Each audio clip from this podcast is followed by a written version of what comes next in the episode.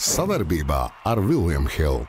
Labvakar visiem 21.00. Pirmdiena, 11. jūlijas. Šodien mums 61. karstās naglas, vēl 62. un tad mēs ejam vasaras brīvdienās. Nu, ko šodien diezgan karsts temati. Pirmais būs Tour de France. Mums divi tomi. Viens, kas Parīzē, otrs, kas ģenerālsekretārs. Tā kā šodien jūs dabūsiet visu interesantu informāciju, kas tur notiek. Un, jo mums uh, daudz brauc ar riteņiem, bet maz seko Tour de France. Tā kā es domāju, ļoti noderīga informācija. Nu, otrā būs karstā.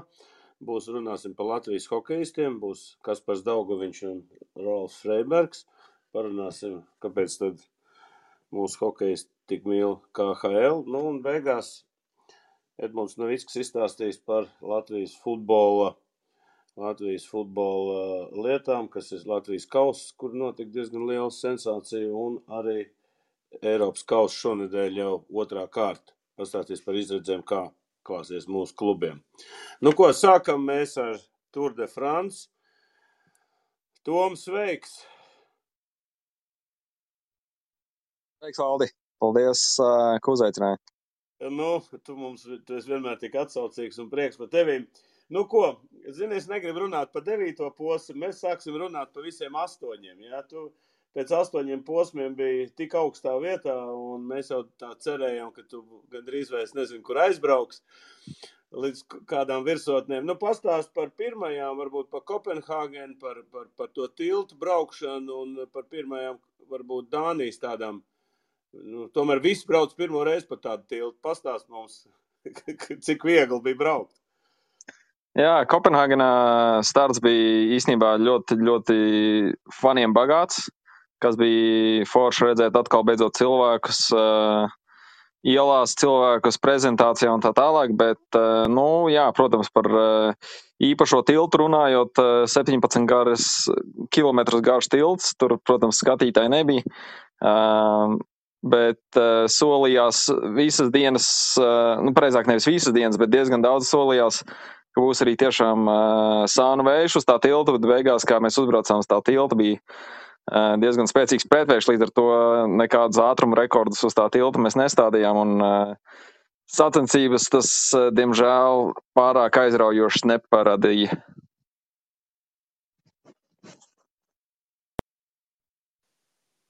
Halo, dzirdi? Jā, jā, jā. jā. Es domāju, tu pazudus kādu brīdi.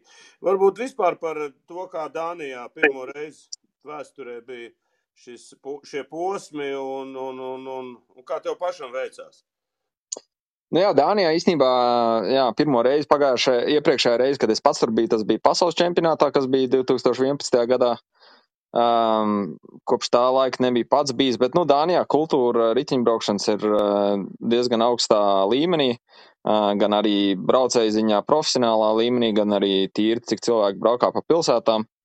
Līdz ar to es domāju, tāpēc arī bija tik liels atbalsts ielās un tik daudz skatītāju bija tur tiešām visās trijās dienās noteikti katrā dienā pa visu vairāk kā miljons cilvēku ceļu malā bija. Um, un jā, pašam, nu, bija ok, pirmajā dienā individuālajā braucienā īstenībā baigi bez riskiem, jo lija lietus, līdz ar to negribējās iesākt uh, Grand Tour ar uzreiz kritienu, bet um, bez riskiem tomēr uh, vēl joprojām labi nobrauc. Un uh, tad arī, jā, nākamās divas dienas bija uh, sprint finish, līdz ar to tur uh, pārāk daudz uh, pats personīgi nespīdēja, bet vairāk mēģināja palīdzēt mūsu Dānim, uh, mēs Pedersenam, kuram arī izdevās pirmajā posmā, nu, pareizāk sanāk, pirmajā sprinta posmā, otrajā posmā kopā diezgan labi atzīmēties un uzkāpt uz piedestālu. Jā, to mēs zinām. Toms Marks arī ar mums kopā. Tom, nu, pasak tu kaut ko arī var nu, uzjautāt tieši par sākuma posmiem, nu, vai tu pats kaut ko nokomentē?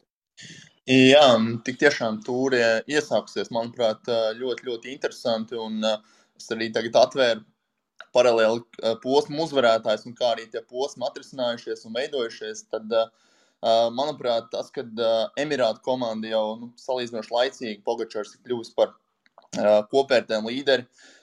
Es varbūt Tomam arī varētu uzjautāt, Toms, no Emirātu komandas pozīcijām, tas, ka viņiem tik ilgi būs jākontrolē šīs sacensības, tu prognozē, ka tur varētu būt vēl kāda vadības maiņa tuvākajā laikā, aizlaist vēl kādu nu, sekmīgāku atrāvienu un varbūt uz brīdi, uz brīdi teiksim tā, lai viņiem nav jākontrolē tas uh, viss. Um, nu, interesanti arī tas, ka Emirātiem jau viens braucējs ir pazudis. Uh, viņi tagad ir ne 8, bet 7 braucēji. Tā kā tas ir noteikti vēl viens rops viņu komandā. Bet es domāju, ka mēs esam tik tālu aizbraukuši sacensībās, ka šobrīd visi braucēji, kuri ir pietiekoši tuvu, lai viņiem kaut kā kreklu varētu tā teikt aizlienēt, būtu pietiekoši spēcīgi lai būtu arī bīstami pēc tam kopvērtējumā. Līdz ar to es nedomāju, ka, protams, var kļūdīties, bet es nedomāju, ka dzeltenais krāklis mainīs, mainīs plecus, ja nu vienīgi uz beigu beigās uzvarētāju.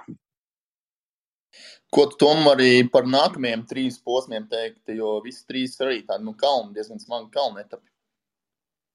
Jā, um, esam, esam Alpos, līdz ar to, protams, ka organizatori izmanto uh, vietējos ceļus un vietējos, vietējos kalnus. Noteikti viegli nebūs. Arī brauksim slavenajā Alpduez drīz vien, kas arī noteikti ir posms, kur īsnībā būs cilvēki, kas cīnīsies par tīri iekļaušanos laika limitā. Un, jā, sākam īstenībā jau rītdien ar diezgan īsu spraigu posmu kalnos. To mēs tev uzdošu tagad arī par jūsu komandu, jo līdz 8. posmam viss gāja tev ļoti labi. Un 9. posmā notika kaut kas tāds, ko nu, neviens negaidīja. Ļoti daudz zaudēja un arī nekādu komentāru nesakoja. Pastāst, kas tad, nu, varbūt pastāst par tiem astotiem, pa astoņiem tiem posmiem, kāpēc tie tik labi sanāca un, un kas ar jūsu komandu notiek kopumā, jo tur arī tagad ir līderis pazudis, tā kā izkrīt ārā, molemā vairāk nevelk. Kas notiek tur iekšienē jūs? Kas ir? Es jau sapratu, ka tu tagad biji līderis līdz, līdz devītajam. Nē, nu, mums uh, nevienu brīdi nebija komandai plāns braukt uh, uz kopvērtējumu, līdz ar to neviens par kopvērtējumu īsti necīnījās, bet uh, es kaut kā katru dienu, jā, vienkārši veiksmīgi finišējot pietiekoši tuvu pirmiem. Um, jā, beig beigās asto, astotajā posmā vēl bija top 20 kopvērtējumā, bet uh, tas nebija plānots, ne tas bija baigi uz to cens, cen, centies, tas nebija. Uh, tā bija vienkārši vairāk tāda apstākļu sakritība kopā ar, protams, labu formu. Um, jo bija nedaudz, uh, varbūt, cerība, ka, jā, varbūt pēkšņi gadās kāds pareizais atrāviens, un es esmu tās 3-4 minūtes aiz uzvarētāju, un viņi negrib to krāklu visas trīs nedēļas vadīt apkārt, un viņi varbūt aizdod kādam citam to krāklu. Bet, um, jā, 9. posmā tas viss, uh, tas viss beidzās. Un to, kādēļ tas beidzās, eh, īsnībā sākums jau var sākt skatīties eh, pašos pirmajos posmos. Mums uh, arī ir no komandas viens braucējs jau devies mājup, jo pirms pirmā posma viņam naktī bija temperatūra, un pirmo posmu viņš, nu, tā kā individuālais brauciens, to varēja, protams, nobraukt, tur nebija tik traki, nekas traģisks, bet visas pārējās dienas viņš tīri ķeparojās, mēģināja izdzīvot. Protams, paveicās arī, ka jau pēc trīs dienām izbraucot no Dānijas bija atpūtas diena, kas viņam ļāva nedaudz vairāk atjaunoties un mēģināt cīnīties tālāk. Bet jā, tāpat tas, tas ir kaut kāds vēdera vīrus, jo gan viņam, gan nu jau arī man Un vēl vienam komandas biedram Čikonem, visiem trijiem mums jā, gan viena nakts ar temperatūru, tātad, un pēc tam īsti gramošana nestrādā, un līdz ar to, tad, kad brauc ar Ičuki, ja gramošana nestrādā un nevar nekādas kalorijas uzņemt braucot, tad 200 km pa kalniem diezgan grūti ir nobraukt. Tad kādi ir uzdevumi tev tagad, ņemot vērā vienkārši tagad tev neviens neņems pa pilnu, nu, tā vadošā grupa, tagad tu varēsi beigt visu laiku prom? Ja? Nu, jā, nu labi, protams, arī tā, tā, tas, tāda bija doma, kad uh, vienā brīdī, kad es uh, sākšu zaudēt laiku, tad zaudēt pietiekoši daudz, lai es vispār neesmu nekāds uh, bīstamais braucējs, kas viņiem būtu jākontrolē. Bet, uh, nu, šobrīd nākamos trīs posmus, es domāju, galvenais īstenībā ir izdzīvot un aizbraukt līdz finišam. Es uh, vienīgais laikrādis, uz kuras skatīšos, būs laika limits, lai tiktu pielaists nākamajam posmam, jo es neesmu pārliecināts, cik daudz enerģiju no tā, ko es pamūtu uzņemu, tik tiešām man aizies muskuļos šobrīd. Jā, nu, drausmi, nu, vispār klausoties, pilnīgi augsts šarmuļi skrien. Andri, tu arī mums būs, ir Andri, nu. Īsa reklāmas pauze. Pirmkārt, visiem labvakar. Stāvēju rindā pirms 15 minūtēm, paskatos pa labi. Toms Smaida no sporta žurnāla Vāka. Tā kā visiem klausītājiem ieteikt nopirkt uh, sporta avīzi, uh, atvērt sporta žurnālu. Toms ar lielo interviju pašķirstīja nopirkt Tom. Paldies tev par brīnišķīgo interviju. Man būs vakarā, ko lasīt, iesaku visiem. Tas ir pirmais. Otrais jau daudz jautājumu tika uzdoti, bet man, man tiešām nu, tagad tā analizējot to situāciju, to, ko nozīmē šobrīd, kad tu saki, ka turpmākos trīs posmus tu skaties laika limitu, tas nozīmē, ka principā visas atlikušās, atlikušie posmi jau ir norakstīti, vai tu vēl kaut kā, kaut kur mistiskā kārtā, nezinu, atjaunojoties, vēl spēj lekt kaut kādā vilcienā? Uh, nu, jā, paldies pirmkārt, jā, ka paņēma žurnālu. Cerams, ka arī kaut ko interesantu atradīs izlasīt. Tur būs, būs, būs. būs.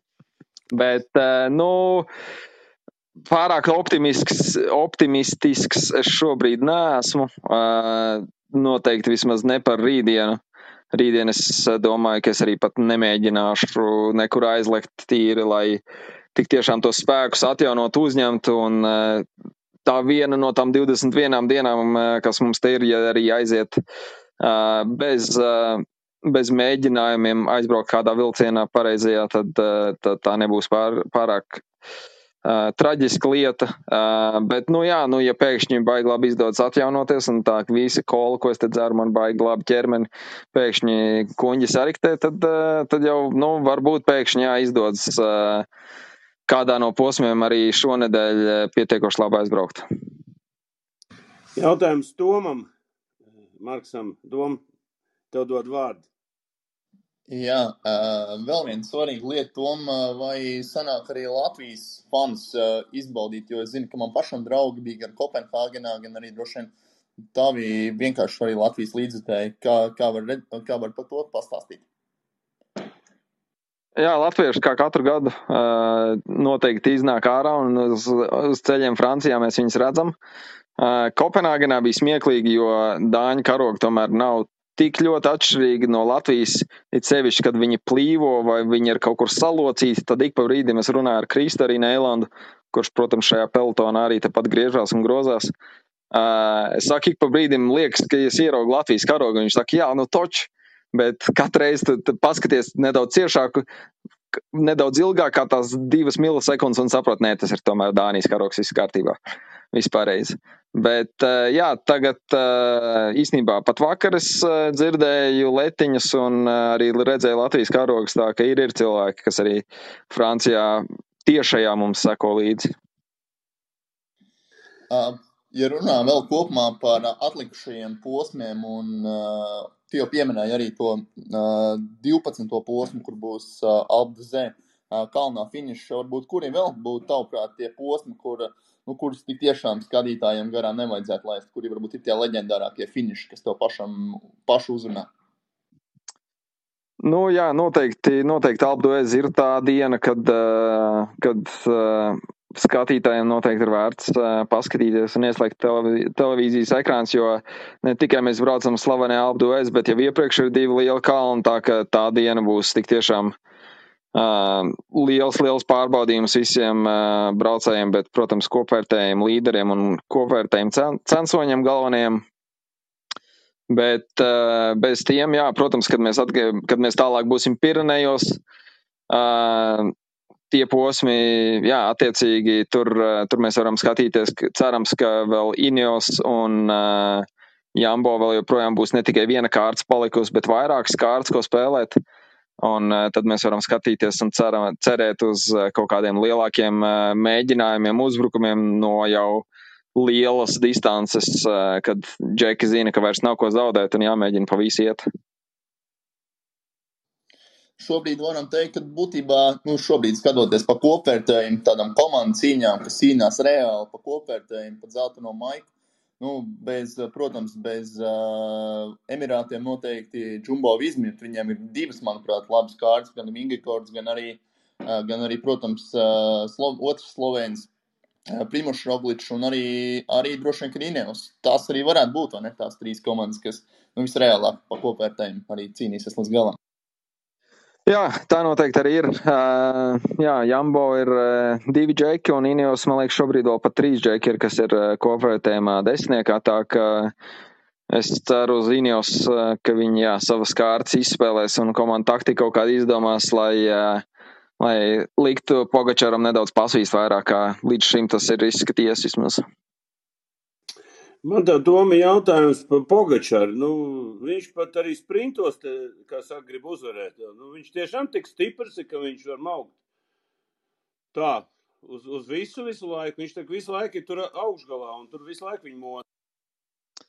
Nu, varbūt ne, ne klasiskajos sprintos, bet jā, no kaut kādām mazākām grupiņām, kaut kādā kalniņā, maziņā, jā, tur viņš arī pietiekoši labs ir sprintos, un redz, Rubēta pārī viņš uh, tomēr ļoti labi nobrauc. Tā ka, jā, viņam ir, uh, viņam ir milzīgs talants, bet arī milzīga spēja novaldīt velospēdu, jo, jā, teiksim, tas Rubētaps daudziem kalnos braucējiem nav tas vieglākais. Daudzi no tā Rubēta arī baidījās, bet man liekas, ka viņš, viņš bija gatavs visam, viņam pat komandas biedrs tādu sajūtu, ka nevajadzēja ka viņš varēja mierīgi viens pats uh, dzīvot, braukāties pa pelotonu un, uh, un tikpat labi būt arī nofinišais. Nu, Tom, ir vēl kādi jautājumi? Varbūt ne jautājumi, bet es tik tiešām gan valsts jau noteikti aktīvi seko, bet aicināšu visus pārējos klausītājus skatīties, un, jo turē tie interesantākie notikumi vēl būs tikai priekšā, un skaidrs, ka mums letiņiem jācer, ka gan Tomam, Uh, izdosies tikt galā ar vēdru, kā teikt, uh, šais, gan arī Kristam, uh, lai viss būtu kārtībā, jo gan Toms, gan Kristis etapos var pacīnīties par uzvaru, tāpēc jāsako tiešām katram etapam līdzi un jājūt līdz par mūsējiem. Tom, tu esi apskatījies, kuri posmi tad, nu, nu, pēc numerācijas varētu būt tavējie? Nu, tādu atklāja tādu noslēpumu. Nē, es īstenībā es izlēmu šogad neskatīties un uh, dzīvot pa dienai, jo tas starts mums bija uh, Dānijā un bija cerība liela, ka varbūt pēkšņi mūsu Pedersenam būs dzeltenā maika, un tad līdz ar to tie posmi nedaudz paliktu otrajā plānā, bet uh, jā, tagad teorētiski ir viss iespējas uz posmiem iet. Uh, Nu, baigi, baigi noslēpumi tur tajos posmos nav. Cilvēki var paskatīties. Es uh, gluži nepateikšu par dienām, bet uh, tie ir tie posmi, kas nebeidzas uh, 20 km kalnā un, un nebeidzas ar uh, 50 km līdzenumu. Tie ir tie posmi, kas ir bijuši pa vidu. Bišķi, bišķi pa kalniem, bišķi pa līdzenumu, bet uh, nepilnīgās galējībās, kā saka. Tom, Viss, ko var novēlēt, tev, es nezinu, laikam tas muļķīgākais skan, lai vēders savā vietā, lai vēders darbojās un, un nu, vecīt turies, jo, nu, es domāju, tu esi vienīgais tāds, tāds uh, celmlaus šobrīd, ka, kas liek tam televizoram pielikt, skatīties līdzi un sekot Tour de France un, un uh, saremontēt savu veco rīčuktu mājās. Tā kā turies. paldies, paldies. Abi Tom, liels paldies abiem Tomiem par to kad mēs te varam, kā saka, parunāties tādā laivā, un Tom droši vien to ar labi nejūties, bet, nu, cerams, ka kola palīdzēs, jo kola parasti palīdz pret šitiem vēdas vīrusiem. Vismaz, tā ir, tā ir. Tikai, cik es atceros, tā kā veiksmi tev, nu, tiešām, ja būs kāds posms, ko tu uzvarēsi, tad atceries, mēs tev, es tev atkal zvanīšu, ja? Sārnāt. Labi, paldies, un ejam tālāk. Hokejs, Latvijas hokejs, divas, trīs nedēļas visi virsraksti ir, ir, ir par hokeju šobrīd. Nu, mums šodien ir pievienojies, pievienojies Kaspars Daugaviņš un arī Rauls Reibergs, un mēs par šo lietu parunāsim. Un tēma ir tāda Latvijas hokejs un kontinentālā hokeja līga. Nu, Kaspar, tu jau šodien izteicies, ka tev ir ļoti liels piedāvājums kā, iedots vislielākais dzīvē. Varbūt izsaka, tu varbūt mūsu skatītājiem varbūt tie cilvēki nepareizi domā, ka viņi nosoda šādus, teiksim, gan Indraša izgājienus, gan tagad Jāņa kontraktu. Pasak no Nu, nosoda ne jau par eh, kontraktiem un par sportu. Nosoda droši vien par to, kas notiek pasaulē. Un, eh, ja kādreiz mēs teicām, ka nejauksim sportu ar politiku, tad nu, tagad tas tiek jaukts. Un, eh, un tā, tā ir jaunā, jaunās mūsdienas, kad par to tiks runāts. Un, Džeki bija izdarījuši kaut kādus lēmumus, un nu, tautai tas nepatīk. Un, viens, viens brauc pelnīt, bet nu, man ir grūti kaut ko spriest par viņu tiem lēmumiem, jo nu, es īsti nezinu tos motīvus, kas, kāpēc. Nu, es varu tikai iedomāties, kāpēc. Un, nu, tad, protams, ka tā nauda vilina. Un, ja tev nav baigi nekas daudz sakrāts, tad, tad, tad tādi lēmumi arī tiek pieņemti. Jā, bet ir viena cita lieta, ka, nu, tomēr tu ļoti labi ierakstīji šodien intervijā, kuras lasīju, ka Tur jau nekādas garantijas, ka to naudu dabūs. Tu jau vari uz papīra viņus salikt pēc būtības. Pareizi. Nu, protams, Krievijā arī tajos laikos, kad nebija karš, tev nekad nekas simtprocentīgi nebija garantēts. Bet, eh, bet eh, nu, tagad jau jā, nu, tagad tā nauda ir tāda drusciņa virtuāla. Man liekas, pirmkārt, eh, nu, ja tu brauc kā ārzemnieks, tad tu gribēsi vest mājās valūtu, ko laikam ir gandrīz nereāli dabūt bankās. Uh, Un, ja arī ir, tad tas tiek dots pa mega kaut kādiem kursiem. Bet uh, tu jau ieraugot to kursu, kas ir tagad, liekas, ka tu baigo piķi pelnīs. Uh, pirmkārt, līdz pirmajai algai vēl ir divi mēneši parasti. Nu, kaut kad septembrī tiek samaksāta uh, pirmā alga. Labi, ja. Un uh, pat septembra beigās. Un tas kurs jau var būt pilnīgi savādāks. Plus, nu, tas, ka nav, nav tas, tā, tā, tas cash, tur, ko, ko dabūt tajā Krievijā, konvertēt arī īsti nu, nav uz ko. Tāpēc ir tāda drusciņa jo, jokaina sajūta. Nu, ja tu paskaties uz to kursu, tagad, tad, protams, liekas, viss beigas pievilcīgi. Klausies, es vēl vienu tādu jautājumu. Tu zini, kas notika ar amerikāņu basketbolistu Greineri, ja, kura, kuru šobrīd ir desmit gadu cietumsots draud, ja? Vai nevar ar kādu latviešu hokeju šitādu pašu gājienu uztaisīt?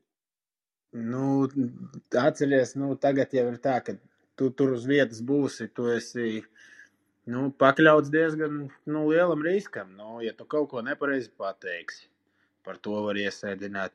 Tev liks varbūt teikt kaut ko, ko tu negribēsi. Par to tev neatlaidīs mājās. Nu, nu ir, ir. Nu, es, es apskaužu. Nu, ne, nebūs viegli Jankam un vēl dzīvot tur Habāros, kā no kurienes atmukt mājās, arī nemaz nav tik viegli. Jā, nu, eh, dosim vārdu arī Ralfam. Ralf, eh, es tādu jautājumu uzdošu. Nu, tagad ir, eh, kas saka, 2008. gadā tika dibināts KHL un Rīgas Dinamo startēja.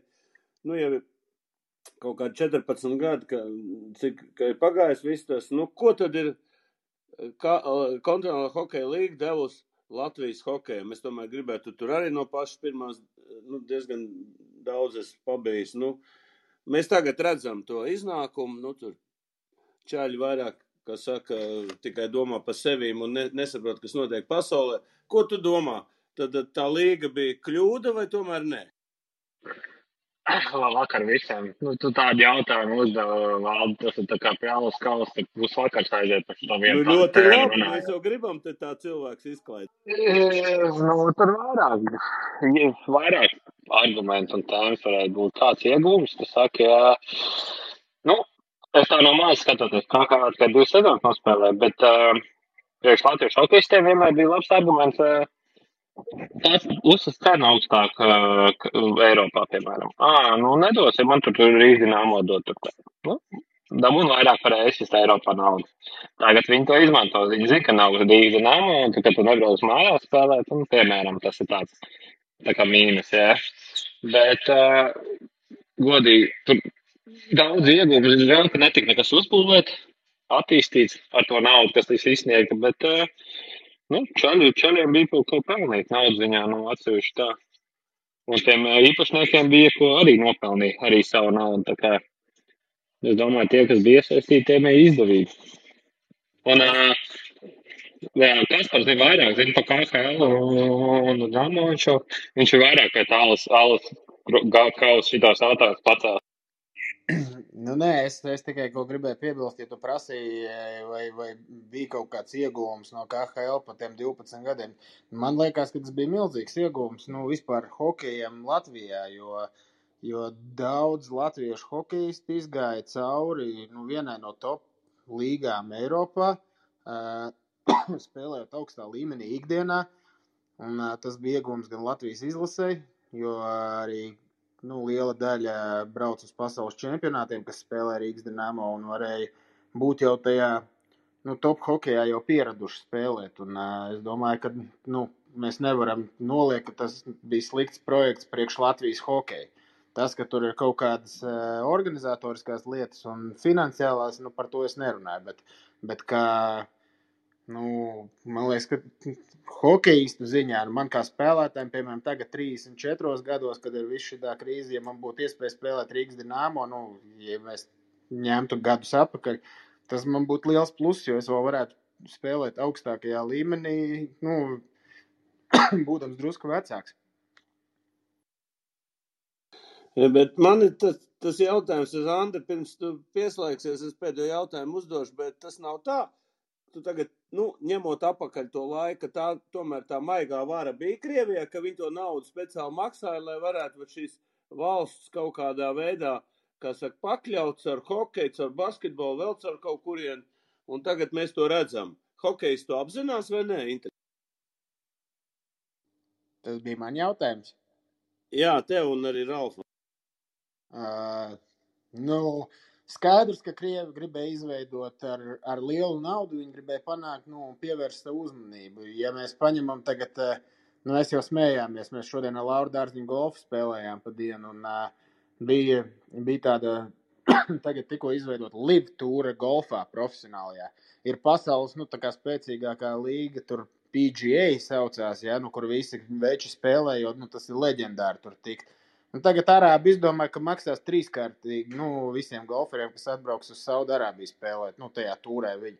Un, protams, ka liela daļa aizbrauks. Tāpēc, ka, nu, tie, kas necīnās tur katru dienu pa pirmajām vietām, viņi taču arī gribēja nopelnīt, pabarot savus ģimenes un nu, labi padzīvot. Un, nu, Krieviem bija tāda pati doma. Viņi ar to lielo naudu pievilināja nu, daudz hokeistu, kas būtu vēl cīnījušies par vietu NHL. Bet viņi nu, salūza un saprata, to vajag naudu un brauc. Un arī es domāju, ka liela daļa arī nopelnīja vai, vairāk nekā viņi būtu nopelnījuši, varbūt spēlējot un mokoties tur nu, pa ceturtajām maiņām NHL vai varbūt pat AHL.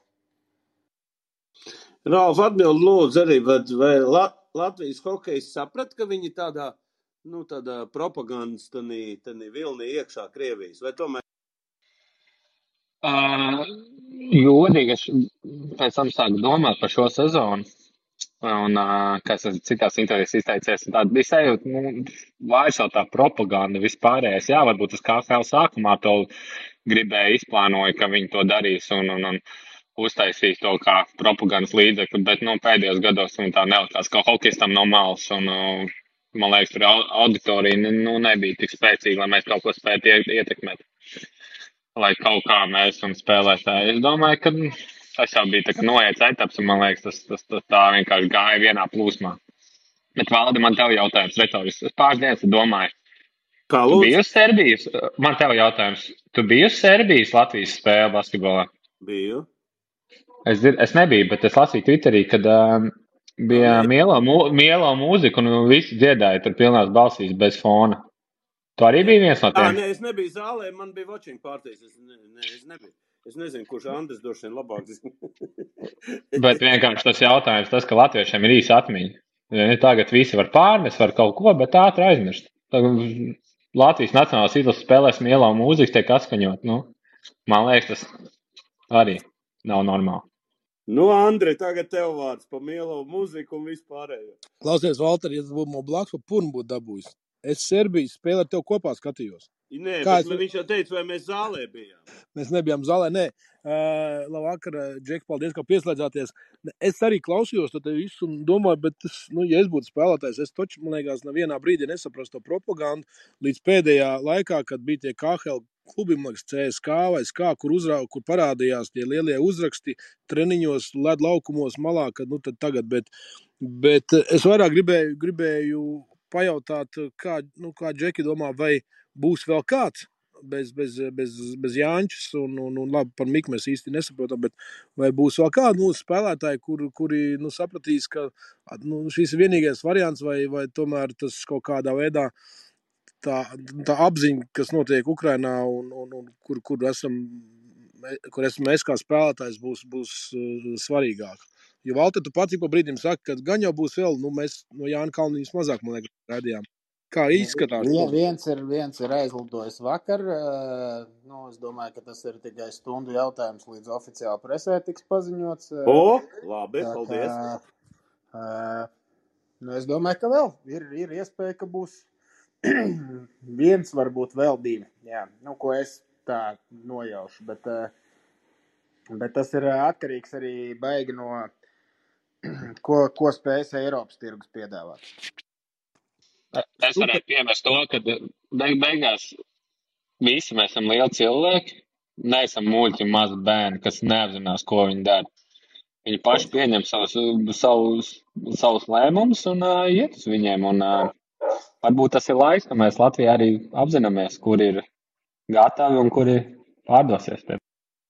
Ralf, un pieminot tev jautājumu par mielo un, un izdziedāšanu, nu te jau, diemžēl, ir tas uh, nu, tautas īsais atmiņas valdziņš, jo mums tuvojās vēlēšanas oktobrī, un tu, tu pēc tam, es ceru, ka mēs nebūsim nepatīkami pārsteigti, kur partija, ar kuri, nu, nevar teikt, negribās teikt, ko izdarījusi Latvijas tauta iepriekšējos gados, savāks pietiekam daudz mandātus, lai mēs atķert galvu, nu, nu nezinātu, uz kur pusi iet, jo par viņiem nobalsos. Tā kā at, tā, tas ir, tas, tu ļoti labi uzdev, ļoti labi jautājumu. Mēs visi zinām, ka, ko Mielavs darīs pie brīvības, pie, pie uzvaras pieminekļa, bet redzi, nu, piekuns, ka debesīs tomēr sirdī tuvāks. Es, eh, es Ralf, pirms es pat, pirms tu atbildēsi, es gribēju pateikt arī mūsu klausītājus uzdodiet jautājumus, tur kreisā pusē ir, jūs varat ieiet čatiņā un uzdot gan Ralfam, gan Kasparam pa hokeju un vēl vislietas. Ralf. Es jau vienkārši gribēju uzsīt, tur valda bija tiem čekas maisiem. Tu tos vārdu atradu, ne?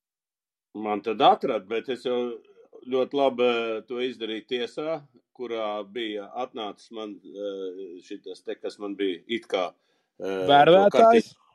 Jā, tas kartiņa rakstītājs, viss izskaidroja, ka viņš gribējis mani un bija pārliecināts, ka mani varēs savērvēt, uzrakstīs un ielicis iekšā un uzrakstīs divus, divus tādus ziņojumus, kur vispār ar basketbolu nekādas saistības. Nu, amerikāņi, latvieši salikuši visu. Nu, es tā, es tikai tā jokojoties, bet arī, Nē, zini, bet man, man, man viens nepatīk valdi, man nepatīk viens tas, ka, zini, sportistiem visi žurnāls Latvijas pārmetīs uzreiz, ka pirmais būs, uzreiz visi, visi, visi, visi, visi lohi visi. A, tagad Elksniņš, piemēram, nu, aiziet uz tiem pasākumiem, kad cits vadītāji un vispārējais. Brīnišķīgs piemērs, brīni, es tam citu gribēju pieminēt, redz, tu, tu, tu, tam pofīgi vispār viss. Nē, nu viss kārtībā, bet e, iesim tālāk. Es gribēju pateikt, a, ko tagad, ja tagad šie 3, 4, 5 hokejisti aizbrauks uz, uz, uz, uz Krieviju, kā tas pret Latvijas hokeju kopumā attieksies? Un tas, Kaspar, es gribēju tev Nu, protams, ka ja tie ir mūsu izlases spēlētāji, kur ir pārstāv nacionālo izlasi un tagad nevarēs spēlēt, ir, ja, ja tie būs pieci cilvēki, tā ir vesela maiņa. Un nav jau arī tā, ka mums tur ir liekas maiņas aiz muguras stāv rindā. Un, protams, tas ir sāpīgi. Nu, vismaz, teiksim, varbūt nevis Latvijas hokejam kopumā, bet nu, Latvijas izlasēji kas brauc uz pasaules čempionātiem. Un, nu, grūti, grūti būs, ja tev bija 30 kandidāti, tagad jau 25, no kuriem tev nu, 20 spēlēs tikai. Vienmēr jau ir jābūt tai konkurencei. Un, ja, ja uz to KHL jau nebrauc, es tādu teiktu, tur vidējais slānis, bet tie ir vieni no līderiem izlasē. Tā kā tas, tas, tas, tas, protams, iedragās tādu robu. Bet, ziniet, nu man jau kaut kāda tāda aizdoma, ja tas viss karš beigsies, nu, kā jau vienmēr par visu ātri aizmirsīs, izdomās to likumu un drīkstēs viņu atkal spēlēt izlasē pēc kaut kāda laika. Nu, ja nebūs tur kāds pie varas, kas tur baigi iesprings tieši nu, uz personīgu iemeslu dēļ. Nē, tas jau Man, kas man bija līdzīgi, Val, Valdi, man bija līdzīgi. Viss karš sākās, Jā, un uzreiz pirmais saka, vai tu kādreiz žurnāls raksta, vai tu kādreiz vēl spēlēsi, zini, izdomā, vai spēlēt Dinamo, kā tu varēsi spēlēt Dinamo uzreiz pārmet, ja tie, nu, nevis pārmet, bet uzreiz tā kā tev dušī, ja. A tagad visi pārējie, viņi tā kā sportisti, tā kā pirmie sitēji ir, ja, pirmos sitam, pārējos mēs tur neko nedaram. Man tā visu laiku liekas. Nē, bet es vēl vienu lietu, kaut fani, fani. Cik daudz tos fans jūs pazaudēsiet? Hokejs te jau ir, jūs jau bijāt, nu, kā izlase, bijāt viena no populārākām izlasēm. Pa, basketbolu izlase viena pat daudz populārāk, teiksim. cik Nevis viena, bet numur viens, un būsim numur viens. Nu, tagad jau viss tagad ir cauri. Tagad basketbols jau iet uz priekšu. Jau tagad. Ja porziņš parādās izlasē, tad jau, tad jau viss. Nu, reitingus vēl. Arēna Rīga pievāks pilnu vienmēr var teikt, ja nebūs, eh, ja nebūs kaut kāda lohi pretīm, ja laba komanda arēna būs, nu labi, tad tagad nemērīsimies. Bet, eh, Valdi nav variants, beidz, Fiels zaudējis, Fiels zaudējis. Valdi. Jā, nu, ko Es jūs domāju, ka- Es esmu neesmu izlasījis. Ko jūs gribat? to lielo ietekmi, es domāju, mēs nepazaudēsim baigo fanu pulku, eh, jo nu, Latvijas tas nu, fanu bāze ir tomēr viens mēnesis gadā. Nu, es teikšu, tā hokeja eiforija ir aprīļa vidus līdz māja beigas, nu, pusotras mēnesis, kad ir tas hokeja pavasaris. Un, eh, Nu, tas, tas ir tā, ka visa valsts tomēr fano par to hokeju. Un, nu, nebūs tie pieci hokejisti, kas būs tajā Krievijas tirgu aizbraukoši, bet tomēr mums ir eh, tās lielās zvaigznes, tomēr ir Ziemeļamerikā. Un, eh, ja viņi atbrauks uz tiem čempionātiem, tāpat būs nu, tā mīlestība pret hokeju. Tomēr Latvijā ir. Es abrīnoju, protams, par to, ka mums nav ne medaļu, nekā, bet nu, ka mūs tiešām mīl un atcerās un saka uz ielas vienmēr fočējās. Tā it kā mēs būtu kaut kādi olimpiskie čempioni. Bet, tā kā par to man liekas, nu, man nav bail, ka Latvijas hokejam pazudīs tas fanu pulks. Kas par, kas par, man viens jautājums. Kas ir tie lohi? Nu, Tu teici, jā, nebūs kaut kāda lohi pretī. Kur tie ir? Nē, nu, ja mēs nespēlēsim C grupā pret kaut kādu Meksikas izlasi, tad jau. Nu, Okay. Ļoti labi. izklausījās- labi. nu. Nē, nu, zini, kā, ja tev atbrauc uz draudzības spēlēm Francijas, tur izlase bez saviem līderiem, nu, diez vai tu arēnā savāksi desmit tūkstoši skatītājs. Atbrauks Kanādas izlase uz draudzības spēli, arēna būs pilna pārbāzt. Nu, ja reiz tur cik gadā notiek izlasē tagad tās spēles arēnā pa lielam, nu, tad vienmēr, nu, hokejs tomēr savāc to lielo publiku. Nu, pārbāzts halas un atmosfēra tomēr ir vienmēr laba Rīgā. Un es ceru, ka tā arī turpināsies. Nu, ko lēnām pārējām pie jautājumiem. Kas par kurā klubā Jānis Hanku uzdod, kurā klubā spēlēs nākamā sezona? Ir kaut kāds jau? Pagaidām nav. Man, eh, es tagad te nevaru sazvanīties ar savu aģentu. Nezinu, viņš kaut kur ir izbraucis. eh, Kaut kur ārpus Eiropas, tāpēc nevaru sa- sa- sadabūt rokā. Man līgums pagaidām ir Bernē, un uh, uz doto brīdi plānoju lidot uz turieni, un tālāk jau nu, skatīsimies, kā mēs to problēmu risināsim tur. Uh, bet uh, nu, ir kaut kādi piedāvājumi bijuši pa Eiropu, bet nu, viss tas tirgus ir tik sačakarēts, ka es nezinu, nu, ir smagi tagad izdarīt izvēli. Skaidrs tagad. Es vēl uzdošu te ļoti interesants jautājums. Ir Arvs Baltgals uzdod. Kas par no hokeja prasmēm kaut kas golfā tev nodara? Jā, nezinu, salauzt kaut kādu nūju vienīgais. Nē, nu tie ir tādi divi pretstati, man liekas, sportā. Ja viens ir agresīvs un, un var lamāties un izlikt emocijas, un pat kad spēle neiet, saka, smējamies, spēle neiet, hokeja iedod kādam pa tāfeli, un treneris arī pateiks, ka malacis. Nu, golfā tomēr visu laiku ar sevi jācīnās un, un baigi jābūt nosvērtam. Jā, Ralf, nu un tu ko darīsi nākošais sezonu? Ja godīgi, es arī ir kaut kādi nu, varianti, bet uh, ne tādi, kur es tā kā uzreiz lidot un, un, un, un, un, un, un braukt. Jā, tas tirgus arī man liekas, visi spēlē kārtas šogad kaut kā tie GM kaut ko vai nu mēģina muļķiķēt vai, vai, vai, vai tam līdzīgi. Tā kā es arī kārtas izvilku savajā sārā un tagad paspēlēšos. Jo viens ir brīvs, viņi, tagad, viņi kaut ko gaida, tagad NHL, tur tagad būs, tagad nenoslēgs līgums, tagad 13. Tā vēl gaida, ko es kā HL tur darīs, un, un, un, un, un, bet paspēlēšu kārtas līdz sapratīšu, ka tiešām gribu. Frēbs ies politikā drīz jau. man O, vispār viņš pēc, pēc tā nac, nacionālā varētu NA mierīgi startēt pēc tās retorikas savas. Jā, ok. Bet, Džeki, Džeki, bet ja piedāvāt nu, baigi labo līgumu KHL kāds klubs brauktu, jautājums abiem. Piedāvāts jau ir Kasparam. Nu, jā, man bija. Pirms vēl vispār karš sākās, man bija tur tāda situācija, ka decembrī man uh, automobilis gribēja savākt uh, no bērnas, bet nu, tur es arī neaizbraucu. Un, protams, pēc visa šitā, nu, es par to konkrētu summu nerunāju, bet man teica, ka varētu būt viens no labākajiem līgumiem manā karjerā, nu, bet nu, es tālāk sarunās neiesaistījos, jo es laikam savējo to naudu, kas man bija karjerā jānopelna, tur Krievijā nopelnīju.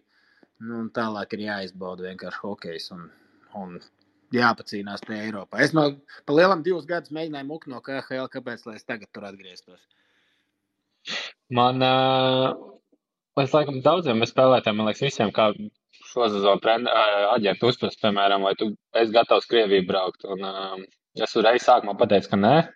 Un ļoti labi, es nezinātu tās summas, jo noteikti es tagad paklausos, nu, kādas summas te lasu internetā, tad, nu, jā. Tie tās naudas biežās ļoti liels, bet nē, noteikti nebrauc. Respekt, Džeki, respekt. Respekt. Lielas paldies, Ralf un Kaspar, ka atradāt drosmi un, kā saka, parunāties par šīm tēmām. Man jau, zin kā, savus šķeļus ar tur negribās, mēs jau konkrēti nerunājam.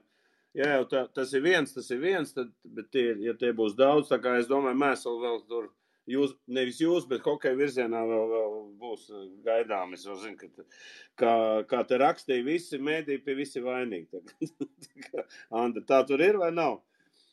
Es kā nekad neesošs žurnālists teiktu, ka es nezinu, nu, mediju uzdevums ir atspoguļot, kā, kā tas ir. Tas tāpat kā kritiķis. Kritiķa uzdevums ir, ir skaidrot, bet uh, vai mēdījis nosoda, tāpat kā kritiķis sāks nosodīt, tā ir ētikas, ētikas jautājums. Jo nu, mēdījiem, man liekas, ir uzdevums atspoguļot, nevis nosodīt kādu.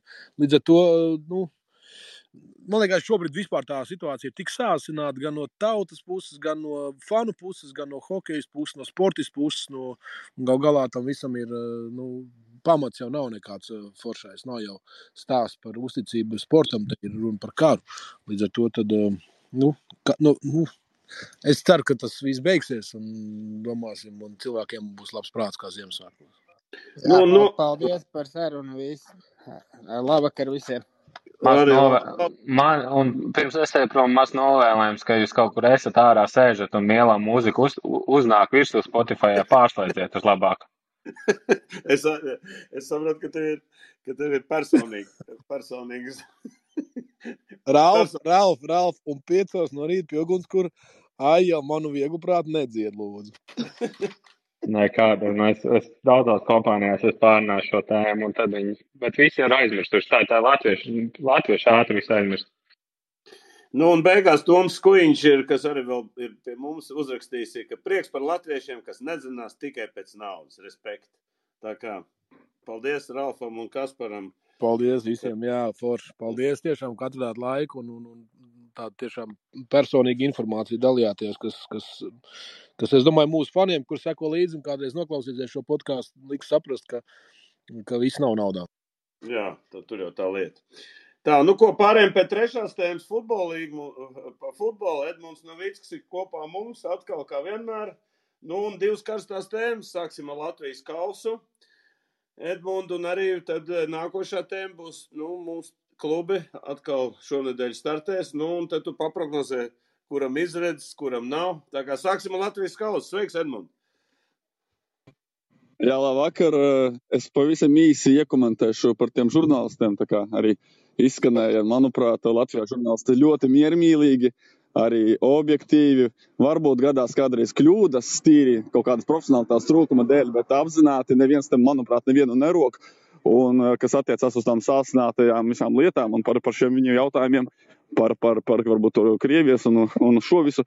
Manuprāt, arī sportistiem ir liels iespējas sevi pasniegt sociālos tīklos. Mūsdienās ir internets, ir, ir, ir, šīs visas platformas. Un, zini, ja pirms 20, 30 gadiem, varbūt senāk, kad nebija tā interneta, tad varbūt varēja ar to avīzi nosist to sportistu, viņa reputāciju. Tagad tas nav iespējams. Tā kā sportistiem vairāk jāskatās uz sevi. Ja tu nevari nepārprotami izteikt savu pozīciju, tad vaino pats sevi.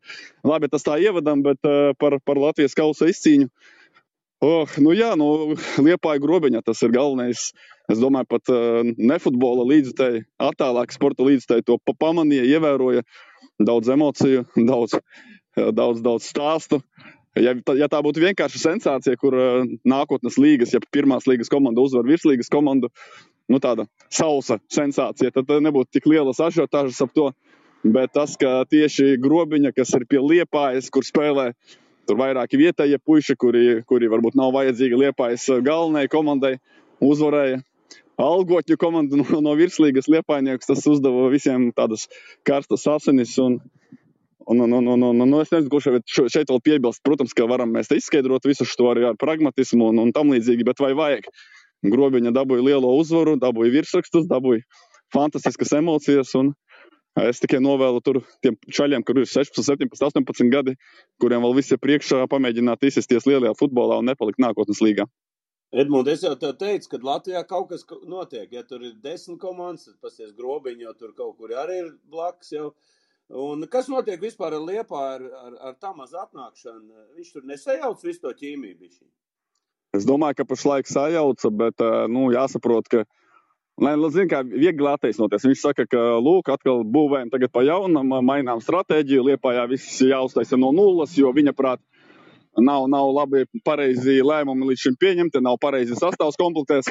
Nu, kopumā, protams, ka es neatbalstu šito, tas, ka tas tiek darīts sezonas vidū. Atlaida treneri, kad Liepāja normāli klājās, kad viņi vēl bija virslīgas čempionu gonkā un Eiropas priekšvakarā un sāk šādas pārbūves. Taisīt, manuprāt, manuprāt, tas nav pareizi, tas nav profesionāli un tā tālāk.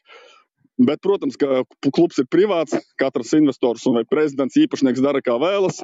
Viņš acīm redzot, tic Tamasam, un Tamas, protams, ka viņš uz simts reizes sevi pierādījis Latvijas futbolā, un viņš var uzkurbulēt komandu līdz labam līmenim, un nebrīnīšos arī, ja šogad vēl liepāja pozitīvā ziņā to troksni uztaisīs. Bet nu, tas, ka šīs lielās izmaiņas tieši šobrīd, tieši karstākajā sezonas punktā, tad, protams, mēs redzam arī iznākumu. Un, un zaudējums pret grobiņu, pirms tam arī Tukumam zaudēja tā maza otrajā spēlē, un Eiropasos zaudēja Kosovā. Šie, šie čaļi vēl nav saspēlējušies. Visticamāk, no daudziem jaunpienācējiem izrādīsies, ka vismaz ar pāris spēlētājiem ir kļūdījušies. Jo nu nevar tā, tu nopērci astoņus jaunus spēlētājus un visi nostrādā. Vienmēr būs kaut kur kļūdas, neprezentētas, kāds neiejutīsies un tam līdzīgi. Un tā kā Valmiera ar savu īso sastāvu turpina ar to pašu sastāvu mazākumā vinnēja Rīgu, viņiem, viņiem pat nepatraucē noraidījums pirmajās minūtēs, tāpēc, ka tā ir tā pati komanda, saspēlēsies komanda, viņi virslīgā pirmajā vietā. Nu, liepā ir šādi. Nu, paši sev iegrieza kājā, nu tagad lai cīnās. Edmunds jautājums no Kaspara Bērziņa. Kas notiek ar Rīgu? Šie tur pērk pusargs, aizsargs, bet uzbrukums, kas viņiem klibo, neko nepērk. Kā tu nokomentēsi? Nu, transferu periods vēl nav galā. Un uh, man, cik, cik, cik esmu dzirdējis, un tā tālāk arī uzbrucējs ir tiek meklēts, varbūt pat jau atrasts, jo nu, visus jaunpienācējus neizziņos vienā dienā, bet tas, par ko mēs arī šajos raidījumos runājām, ka Riga ir tas klubs, kas arī sezonas vidū var nu, diezgan ievērojami pamainīt spēku samērus, paņemt jaunus spēlētājus un nevis vienkārši skaitam, bet nu, reāli īstus pastiprinājumus. Nu, tas arī šobrīd piepildās. Un, cik saprotu, Rīga ir pamatīgi atvēsējusies. Lai gan virslīgā tā situācija viņam izskatās tāda, nu, nu neteiksim, bezcerīga, bet tāda, kur ļoti grūti būs atspēlēt to punktu deficītu. Bet viņi iet, nu, gribas teikt, uz visu banku, ņem jaunus spēlētājus un tiešām būs vēl, būs vēl tuvākajās dienās. Nu, par aizsargiem, balsta pusargiem īstenībā tur ar savainojumiem neveicās Rīga, jo tieši centra aizsargi divi savainoti arī Latvijas izlases kapteinis Antonis Černomordijs ir izskaties uz kādu laiku. Un centra aizsargu viņam vajadzēja. Un tas pats par balsta pusargiem arī tur tieši savienojumi bija, un tur arī vajadzēja pastiprinājumu. Būs arī uzbrucējs, cik zinu, tā kā mieru, pacietību, un Riga būs spēcīgāka. Varbūt Eiropasos pacīnīsies kādas divas kārtas, un līdz trešajai kārtai tiks vismaz. Uz to varbūt arī ir cerība. Jo no kausa viņi ir izkrituši, nu paliek Eiropas, nu mēģināt brīnumu virslīgā, sasmelt izlieto ūdeni. Nu, ko pārējiem lēnām pie Eirokausiem? Rītā supermačs. RFS pret Somu čempioniem. Varbūt pakomentē mums, kā gāja pirmā spēle un ko mēs varam uz rītdienu. Mēs varam uz pozitīvu rezultātu cerēt. Varam, varam. Nu, pretinieki pēc 1-0 savā laukumā viņi ir favorīti. Un saprotams, ka viņi, viņi jau pirmajā spēlē parādīja teiksim, ļoti augsta līmeņa tieši aizsardzības spēli bez bumbas. Es pats personīgi negaidīju, ka RFS bez momentiem paliks. Nu, tagad, kad viņi ir vadībā ar plus viens, un skaidrs, ka rītas lokā viņi arī spēlēs no tādām kā spēka pozīcijām, respektīvi spēlēs ļoti pragmatiski un, un, un, un mēģ, mēģinās ķert mūsējos. Bet te pašā laikā es tā, varbūt tas vairāk tāds uz, uz čuju balstīts, nevis uz analītisko. Nu, man grūti noticēt, ka RFS ar savu uzbrukuma potenciālu un pretī tomēr nav kaut kāds supergrants Eiropas līmenī. Man, man grūti noticēt, ka divas spēles pēc kārtas RFS uzbrukumā neko neizveidos. Tā kā es ļoti ticu, ka rīt būs Daudz momentu RFS, kaut kas tiks arī realizēts. Nu, galvenais, jā, ne, neiekrist uz kaut kādiem lētiem pretuzbrukumiem. Un par atmosfēru un par to, ka liela spēle pilnībā piekrītu. Arī tur, nezinu, naudas izteiksmē tagad nesaukšu precīzus ciprus, bet tur daudz kas izšķiras. Izšķiras pamatā arī perspektīvas pēc tam iekļūt kādā no grupu turnīriem. Un arī no Somijas būs līdzekļi, cik saprotu, 150 apmēram. Un, un, un arī, arī tepat vietēji RFS fanu pulks organizē nu, tādu, tādu īpašāku teiksim, tā, atmosfēru un vairāk cilvēku piesaista. Kā, cik saprotu, vismaz uz pāris tūkstošiem tribīnēs uz lokā var cerēt. Pats arī došos slo, no, no, no, no, no Rīgas stācijas ar vilcienu šo spēli. Interesanti būs redzēt, vai var manīt vilcienā, ka ir futbola spēle un ka no Rīgas arī dodas skatīties, vai nevar just. Tā kā tiešām liela spēle rītvakar. Jā, bet tu zini, ka rītā lietas visdien būs. Jā? Tas, kā tas var iespaidot spēli? Nu, slokā, slokā stadionā tribīnēs ir jumts. Tas es šobrīd par līdzstājiem runāju. Par pašu spēli, nu, grūtāk pateikt, nu, klasiskie banālie, ka ar tālsitieniem var mēģināt pārsteigt un tā tālāk. Bet īstenībā svarīgs moments tas, ka, nu, HEK savā laukumā ar viņiem arī tā bija priekšrocība, ka viņi spēlē uz mākslīgiem laukumiem, un Somijā gan arī visi klubi spēlē uz mākslīgiem laukumiem. Rīts lokas dabīgais segums šajā ziņā RFS vajadzētu būt priekšrocībām. Un nu, par lietu, nu, tad futbols tikai kļūs ātrāks un tam līdzīgi. Tad, domāju, varbūt pat RFS tas nenāktu par ļaunu. Labi, iesim tālāk. Kas notiek ar Liepāju, kur zaudēja, un kas notiks ar Rīgu? Nu, diezgan Rīga var prognozēt, ka viņa ir tikusi, jā, bet kas ar Liepāju? Nu, par Rīgu, starp citu, arī viņu treneris bija, es, respektīvi, Rīga pretinieku treneris, Darīs City treneris bija tāds manāmi aizskaitināts, varēja just, cik viņš ļoti negrib akceptēt to zaudējumu pirmajā spēlē. Viņi tur tiešām gaidīja, ka var to pirmo kārtu pārvarēt, arī tur pētīja, lidoja uz Rīgu, virslīgu skatījās. Un, nu, bija pāris tādi arī strīdīgi tiesneša lēmumi, kas bija par mums, mums par labu šoreiz. Un, Un arī viņu treneris teica, nekas nav beidzies, un mēs dodamies uz, uz, uz izbraukumu spēli arī ar mērķi ne tikai uzvarēt spēli, bet arī izvilkt šo maču summā. Es pats tam neticu, bet viņi ir apņēmības pilni. Un Rīga jau arī teicu, ir sastāvā problēmas, zināmas arī tas centra aizsargs, ko viņi nopirkuši vēl nevarēs šajā kārtā palīdzēt, un centra aizsargiem ir arī iztrūkumi. Bet nu, ceru, ka tiešām to, to pārsvaru nosargās un vēlams arī, lai uzvar otro spēli. Bet arī Riga, tie, kas ir galvaspilsētā dzīvo, nu, arī būs no, no, no Derijas City, no, no viņu, viņu fanu pulks arī būs ieradies, un arī tur būs, ticiet man, ko redzēt, un būs laba atmosfēra. Par Liepāju, nu, Liepāju arī negaidīti pārsteidza. Mēs jau izrunājām, kāpēc ar visām savām sastāvā izmaiņām 0-1 uh, izbraukumā zaudēja, bet tomēr otro puslaiku jau spēlēja labāk un bija pārsvars un bija momenti. Nu, arī varbūt esmu optimists gandrīz tā kā visos gadījumos, bet ticu, ka Liepā atbildes spēlēs. spēlē izvilks to dueli. Un es pat ceru, ka nebūs jānervozē par laikam, pa pendelēm, jo, ja plus viens mēs uzvaram, tad turpinās viss pēc 90 minūtēm. Ceru uz vismaz divu vārtu pārsvaru un uzvaru. Nu, ja nē, tad es nezinu, ko Tamas darīs. Jo nu, pārbūve forša, bet ja Latvijas kausā izstāšanās, Eiropasos izstāšanās, paliek virslīga, kur viņam pavisam tur šobrīd arī liels deficīts ir, nu, tad es nezinu, ko viņi atlikušajā sezonas laikā jau tagad gatavosies nākamajam gadam vai kas. Jo Liepā ir tas kārdinājums otrajā kārtā, tur ir Šveices. Young Boys, tā ir milzīga futbola skatuve, jau tiešām Eiropas līmeņa nopietnas klubs. Un, nu, un visi sagaida, ka Liepā ir tiks līdz tiem šveiciešiem. Andrej, nu, Edmunds ir, kā saka, mums ļoti labi izstāstījis. Tagad tavu kārtu. Edmunds ir. Viņš nav, nav vērts stāstītājs, jo, ja tev ir divi jautājumi, viņš jau pirmajā reizē atbild uz visiem trīs, kas tev pat nav bijuši vēl. bet, bet Edmunds, vai nospēlēs lomu tas, ka nebūs tā, tā formula, kas agrāk ir viesos gūti vārti, un tur nezinu, vai viesos negūti vārti, ka vienkārši mēs spēlējam, ja 0-1, tad ir 1-1 un 2-1, un tad, ka, ka nav tie plusi, nosacītas bonus punkts gūtie vai zaudētie vārti izbraukumā. Nu, kopumā jau mēs varam tikai jau pēc dueliem konstatēt, vai mums tas ir izdevīgi vai nē. Šajā brīdī noteikti, ka jāsaka, mums tas ir izdevīgi gan nu, tajos 50-50 dueļos, gan RFS, gan Liepājas gadījumā, jo izbraukumā abas divas zaudē ar 0 pret 1. Un, ja šeit savā laukumā vai nu vienalga, vai RFS vai Liepāja vienu ieliež, tas nozīmē, mums pat 2-1 nederētu pēc vecās formulas, vai 3-1, nu, kas jau izklausās bezcerīgi. Tā kā šī brīdī mēs varam būt priecīgi, ka tas likums nav un ieliežot 0-1, mums uz 2-1 vismaz uz pagarinājumu. Un kopumā futbolam es arī uzskatu, ka tas nāk par labu, ka, ja nu, ir neizšķirts, ir neizšķirts, tad vienalga tur izbraukumā, neizbraukumā ir jāspēlē tālāk, papildlaikā, un lai uzvar stiprākais. Un, un pendelis, ja ir biežāk būs pendelis, tas ir skaidrs. Nu, tad arī, kam stiprākas solis, tas arī, lai uzvar to dueli. Tā kā, tā kā tas likums, tagad, kad viņu novācēs, tikai priecīgs arī Champions League kontekstā. Es, es domāju, liel, lielajā kontekstā, grupu turnīrā arī. Champions League tas arī būs tagad, nākamajā sezonā. Ja, jau ir, jau ir, jau ir Champions League, tas jau arī strādā, tā kā ļoti labi. Jo, jo man liekas, ka tas arī godīgi. Nu, nav kā, kāda starpība, kur tu iesit. Tu iesit vārds, un rezultāts ir tāds, tāds nu, tieši tā. Nu, vienīgais, vienīgais, kas skaidrs, ka tad, kad tas noteikums bija, nu, visi to zināja. Nu, nebija tā, ka, uh, nu, ka apmēram tu nospēlē, un tad te, te jau tikai pasaka, ka tiesas ziniet, jūs tālāk netiekat, jo jums tas tas un tās. Nu, tādā ziņā tā formula bija zināma, un vienmēr komanda zināja, kurai, kurai ir jāatspēlēs. Bet tik un tā jā, piekrītu, ka ļoti labi, ka to šo noteikumu novāca. Edmunds virslīgi turpinās jau arī tūlīt. Mums kaut kur augusta beigās atkal saņemsim kopā, uztaisīsim podkāstu.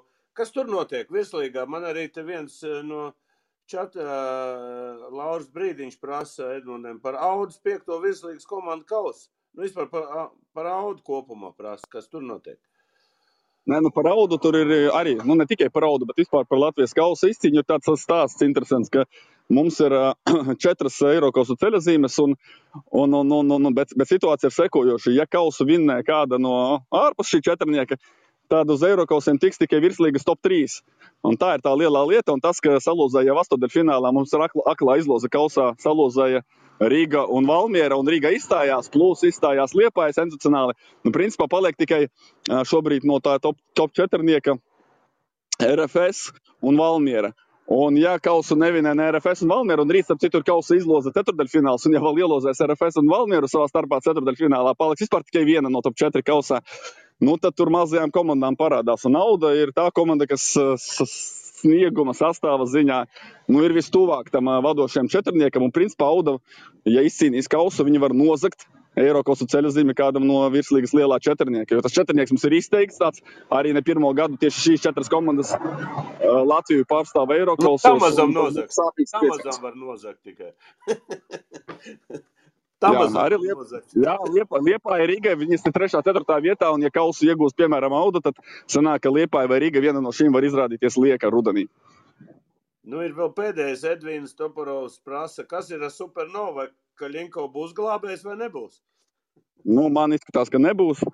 Komanda izskatās vāja, arī tikko kausa mačā spēlējot, principā, plus-mínus labāko sastāvu. Bezcerīgi par tukumu zaudēja. Tukums diezgan labi izskatās pēdējā laikā no tabulas apakšgala. Un, nu, es nezinu, ko šī treneru maiņa arī devusi. Un, un, un, un it kā sola visu laiku kaut kādas jaunpienācējas, bet arī nenāk un nenāk. Un laika īstenībā vairs nepaliek tik daudz. Tagad paliek pusotras aplis no četriem, un, un, un Supernova jau tagad ir diezgan tālu atpaliek. Tāpēc es domāju, ka Supernova rudenī izskatīs no augstākās līgas. Nu, un pēdējais jautājums, Andri, par Eiropas kausiem. Kad, ja šī kārta, kad ir nākošie, un tad Valmiera ar startēs, tā kā, kā būs? Jā, jā, mums futbols ir katru nedēļu Champions League ar otrdienā vai trešdienā. Tad šajā gadījumā RFS otrdienā aizvada atbildes ar spēli. Izbraukumā spēlē trešdien, tā kā tikai sešas dienas starp abām spēlēm. Un konferences līga notiek ceturtdienās. Nē, nē, to kā, es zinu, nu, bet Iet runa, kad nākošie datumi. Jā, jā, jā, katru nedēļu, katru nedēļu izspēlē katru vienu kārtu. Ja? Oh. Jā, katru nedēļu tur, nu, es no galvas tagad nepratu, varbūt pirms plēju kārtām ir kāda pauzīte, tur jāpaskatās, bet tuvāk pirmās trīs kārtas ir viena pēc otras, tāpēc, ka divas tomēr spēles ir mājās izbraukumā un nav arī vasarā tik daudz mēnešu, jo septembrī jau sākas grupu turnīri. Līdz augusta beigām ir jānoskaidro, jāizspēlē visas četras kārtas un jānoskaidro tās komandas, kas spēlēs grupu turnīrā. Un Valmiera sāk ar otro kārtu, tā kā arī jau pēc nedēļas Valmieriešiem būs, būs spēle, un viņiem būs visticamāk Ziemeļmaķedoniešu Škendija. Maķedonieši pirmajā spēlē 2-0 vinnēja Erevāna Sararat, to armēņu komandu, armēņu viena no labākajām komandām. Tā kā uz Ziemeļmaķedoniju ļoti iespējams, ka Jurģis Kalns ar saviem padotajiem dosies. Edvīna, Noslēdz noslēdzošais jautājums, ja drīkst. Pirms Lūdzu. sezonas mēs uh, kopīgi gan podkāstā, gan arī šeit klubhausā runājām, ka ļoti cerīgi šī sezona ir gan uh, virslīgā, kas, protams, ir pierādījies, un gan Eiropasos varētu būt. Uh, vai attaisnojās pagaidām liktās cerības? Ir, ir tas, kas ir tika gaidīts, vai nu, ir 50-50, kā tu saki? Par ko drus, drusku ne- nesaprat jautājumu, tu domā skatu jā, vai vispār futbolu Latvijā? likās, ka, nu, ka komplektēja komandas, tur bija FC Rīga, bija iespaidīgs treneris, ka likās, nu, nu šogad varētu būt tas gads, kad uh, tur, uh, labi, Valmiera pārliecinoši pārsteidz mūs visus, bet, nu, nu teiksim tā, Eiropa kausi ir, ir, ir sākušies ar tā, tā kā vajadzētu, vai, vai, vai tieši tā kā vajag ar intrigu? Nu, pavisam godīgi, vēl Eiropasiem vēl visas atbildes būs tieši šonadēļ, nākamnedēļ. Pirmā, otrā kārta, tas ir apmēram mūsu līmenis. Un tad jau, ja būs arī mums komandas trešajā kārtā, tad viss ir izdevies, jo, jo parasti mēs izkrītam ātrāk. Skaidrs, ka katram klubam ir savs stāsts. Rīga ar šo, šo te finka atnākšanu, zaudējumiem, aiziešanu noteikti nevar būt apmierināta. Tāpat kā ar vairākiem leģionāriem, ko piesaistīja Rīga, arī diezin vai. Uh, Valmiera reku, jā, pozitīvi pārsteidz, Liepāja atkal straujus manevrus veids. Un kopumā tomēr es gribētu lielāku tādu stabilitāti no klubiem, tādu vienmērīgāku kursu, nevis, nevis tādu šaudīšanos. Bet Eiropas sniegs atbildes, tas viss vēl ir priekšā, un es personīgi ticu, ka, ka būs labi. Un, un, un, un arī tas, ka, piemēram, nu, pret Somijas čempioniem, jā, labi, Somijā nav tur nekāds super, super futbols, bet bija arī gadi, kad uh, mūsu komandas tam pašam Somijas čempionam tā, nu, die- diezgan tā bezcerīgi. Tur 1-3, 0-1 zaudē, tur summā, summā ar vairākiem vārtiem, nu, tad tagad mēs esam līdzvērtīgi. Un tāpat arī, nu, tur, teiksim, uz RFS otrā kārtā varētu būt Čehijas čempions. Nu, nav sajūtas, ka mēs jau pirms spēles būsim zaudējuši, kā tas bija varbūt citus gadus. Tā kā mūsu konkurētspēja noteikti ir pieaugusi, komandas ir spēcīgas.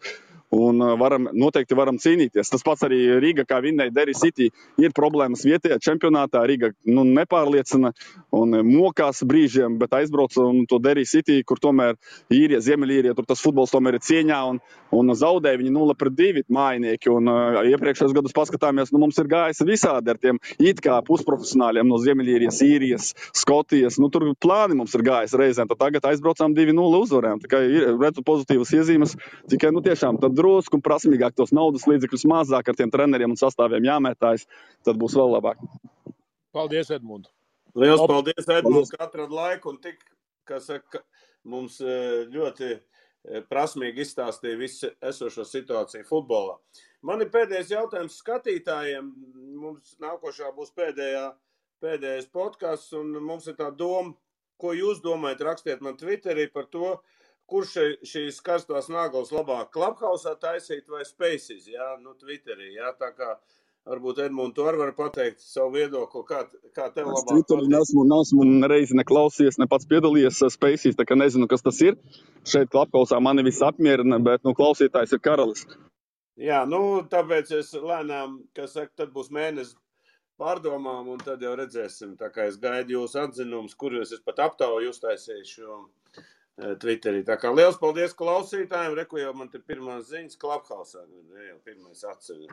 Jā, nu šeit ir kaut kā labāk redzams tās sejas, tur, spēcīs, tur ir kaut kādas, nu, tā- tādas, tā- nu, kaut tehnisks, kaut kā neredz tik labi tos cilvēkus un nevar tik labi veidot to programmu. Valdi, nešupini laivu, ja? Jā, ko tas nozīmē? Tas nozīmē, ka paliec tur, kur tev ir uh, stabils klausītājs un skatītājs. Nu, skatītājs mazāk mūsu gadījumā, bet klausītājs Ok. līdz ar to visu. Man jau ir eh, baigā opozīcija tādā ziņā, kad, eh, kad ir tie, ar ko es strādāju, tie saka, nē, nē, vajag Twitterī, vajag Twitterī. Tā kā es jau, man viņi pārmet par to, ka es te klaphaus baigi vēl kā zausīm. Labi, iedzeru vakarā glāzi. Bolderjāņs, ja? Pat, pat, patiesībā atnāks. Bolderjāņs. Paldies visiem šokar, bija baigi forši. Liels paldies un uh, tiekamies nākošais nedēļa. Tā būs noslēdzošā sezonas, uh, noslēdzošās sezonas podkāsts. Paldies un ar labvakar! Visu labu! Savarbībā ar William Hill.